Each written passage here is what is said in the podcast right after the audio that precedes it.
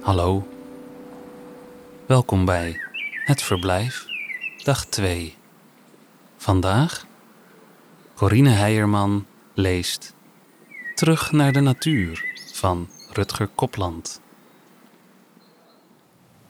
Er was een man. Ik zeg niet wie hij was. Die hield van de natuur. Althans, dat dacht hij. Want hij had gehoord dat daar zoveel te vinden was. De stilte, vrijheid en blijheid en jezelf en zo. Genoeg in elk geval om daar eens heen te gaan. Hij ging en kwam behouden aan. En toen hij zijn boterhammen op had, stilte. Wie stilte wil beschrijven, moet zijn mond maar houden. Wie niets hoort, luistert niet en heeft niets te vertellen. Vrijheid. Het zou een heel leuke boel worden als de vrijheid eens een beetje doorzetten. Ja, jezelf zijn. Eindelijk zou niemand ons begrijpen. Maar wij begrijpen elkaar helaas uitstekend. Ook in de meest luxueuze bittertaal van dichters spreekt alles vanzelf.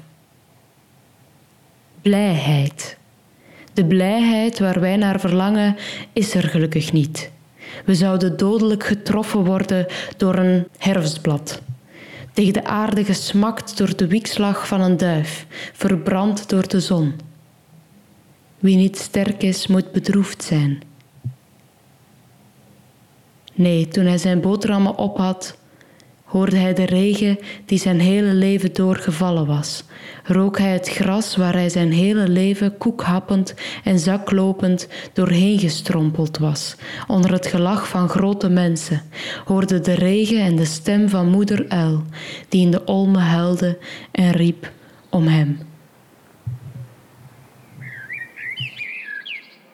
Het Verblijf is een initiatief van Mark van Oostendorp. Redactie: Johan Oosterman, Iris van Erven, Jaap de Jong en Lot Broos. Ik ben Michiel van der Weertof en wens je een aangenaam verblijf. Tot morgen.